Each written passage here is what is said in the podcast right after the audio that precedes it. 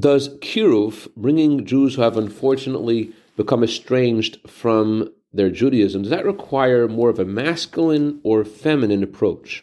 Good morning. I want to share with you a few excerpts of a letter that Rebbe wrote to the annual convention of Chabad women. I'm going to paraphrase.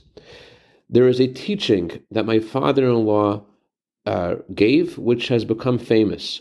The second Passover, which we just celebrated, when God gives a chance to all those who missed the first Passover to celebrate again, that day teaches us that it's never too late. And that teaching, it's never too late, is fundamental to the efforts that all of the Chabad rabbis devoted their lives to, to bring Jews closer to Torah and its commandments. Not to give up on any Jew, no matter what the circumstances.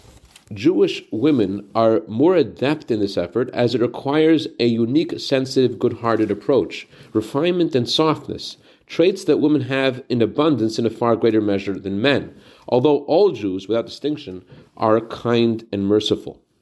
The title of the convention, A Jewish Daughter Illuminates Her Home, Her Surroundings, and the World, is uniquely appropriate. One of the characteristics of light is that it illuminates its surrounding, no matter what circumstances. Light illuminates freely and lovingly. This is the way Torah illuminates everything and everyone, as it is written in Proverbs.